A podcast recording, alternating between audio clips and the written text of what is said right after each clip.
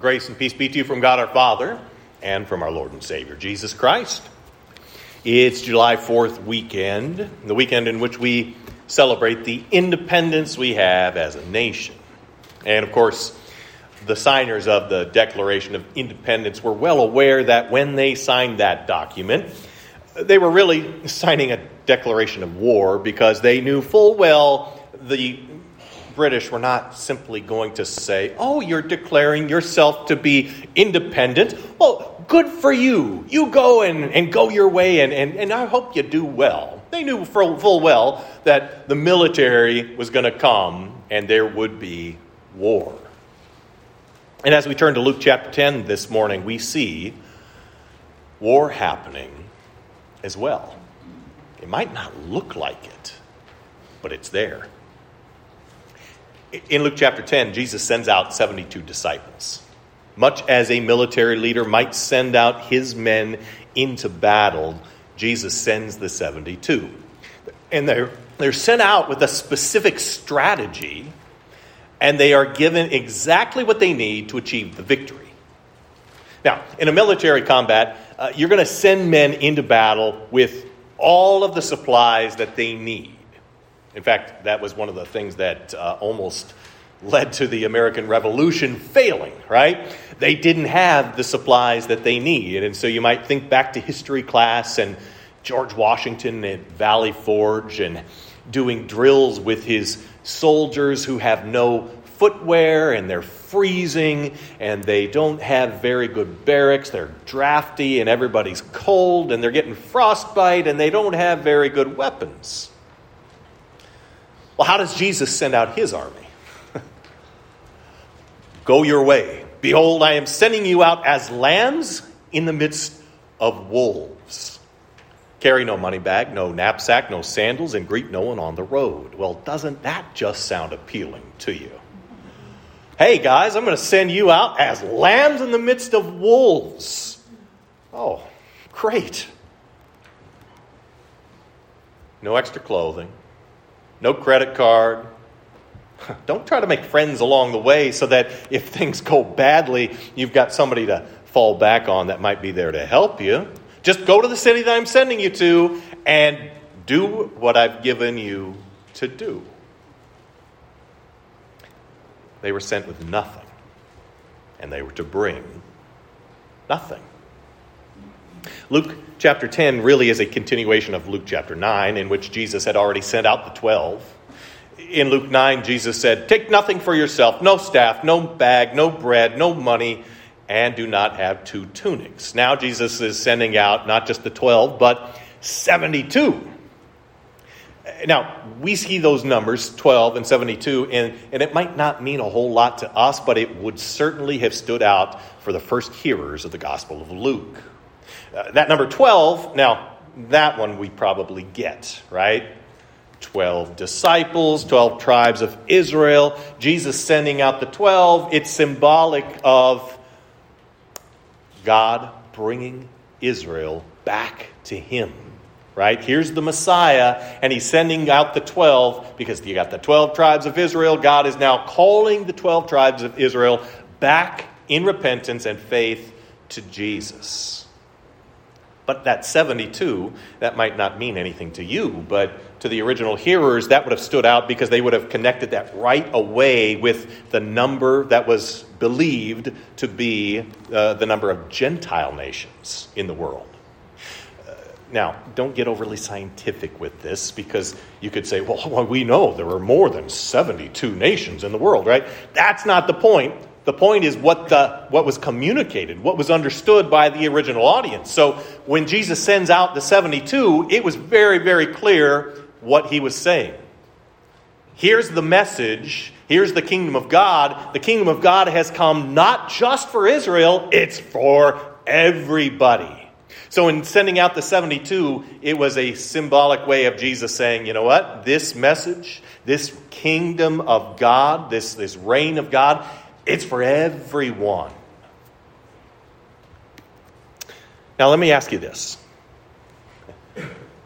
Why do you think Jesus sent the 72 out with no extra supplies? what could it have hurt to have some extra provisions? I mean, Wednesday, we are leaving for the National Youth Gathering. I promise you, I did not give the same instructions that Jesus gave to the 72 to the kids, right? I want them to have many changes of clothes, right? Bring money, right? All of those things. Well, for the National Youth Gathering, we are making sure that they have the supplies needed that God has provided for that purpose, right? But the 72, they actually had everything that they needed for the purposes for which they were sent as well. If they took extra supplies, well, I think the problem might be that they would trust those things. Rather than trusting the Lord, they would trust those things. That would be their security blanket. They would fall back on that rather than I don't have anything to fall back on. All I've got is what Jesus has sent me with. He was sending them to do a job, and what he was sending them with was sufficient. So, what was he sending them with? Right? No money, no extra clothing, no extra shoes, but with what? His word. With his word. They're sent out, like the 12 had been sent out, to proclaim the reign of God has come. The Messiah is here. The, the kingdom of God is here.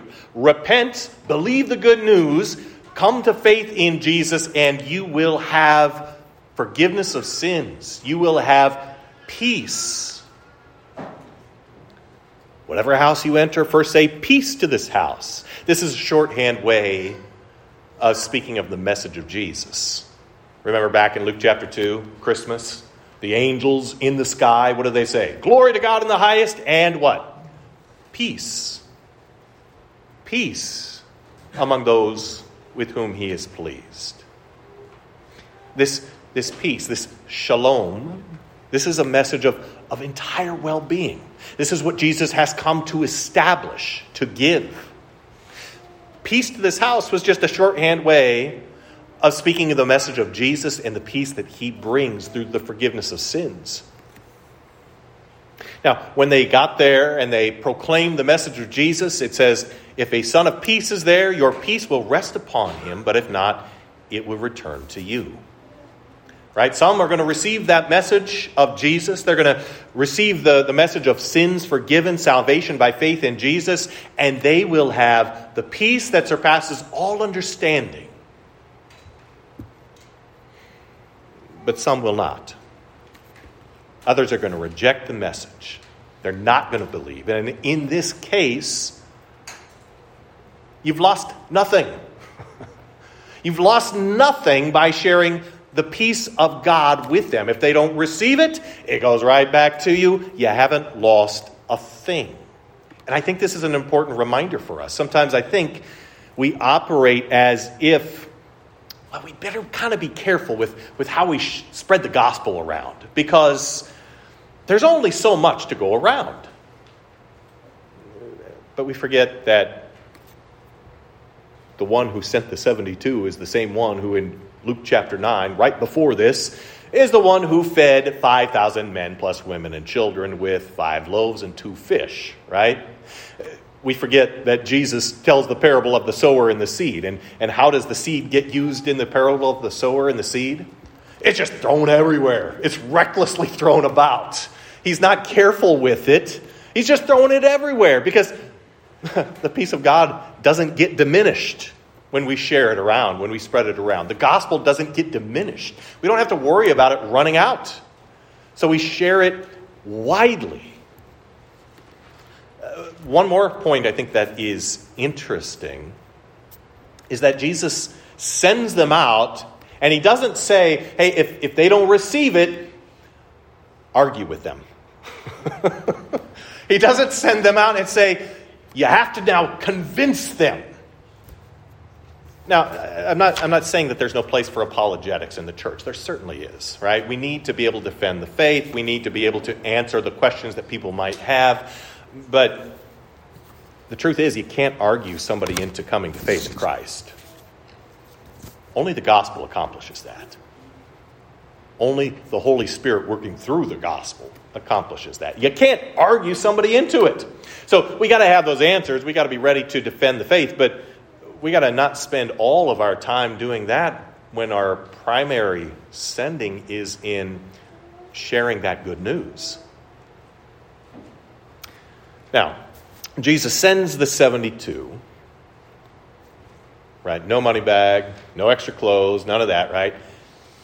And then he tells them, here's how you're going to survive, here's how you're going to live. Remain in the same house, eating and drinking whatever they provide, for the laborer deserves his wages. Do not go from house to house. You guys aren't going to need any extra because you're going to live by the Word of God. You'll go, you'll share the Word of God with these people, and they will meet your needs. They're going to supply what you need to live. That's how it's worked in the church for 2,000 years, right? Pastors come, they preach the Word of God, the congregation uh, gives them what they need to live, and they continue to serve in that capacity. But Jesus also makes it very clear here you're not being sent in order to move your way up financially, right? You're not going from house to house. You're not going to go to one house and be like, oh, you know, I heard they're going to have. Uh, they're having uh, brisket at, at, at, this house over there tonight. I'm, I'm, I'm going over there, right? Uh, they, oh man, they got a way better bed at this house. I'm going to stay there for a while, right? You're not going around from place to place for your own comfort, and you're not using the people of God to try to elevate yourself, but you're there to work. That's what they're being sent to do. That's what pastors are sent to do.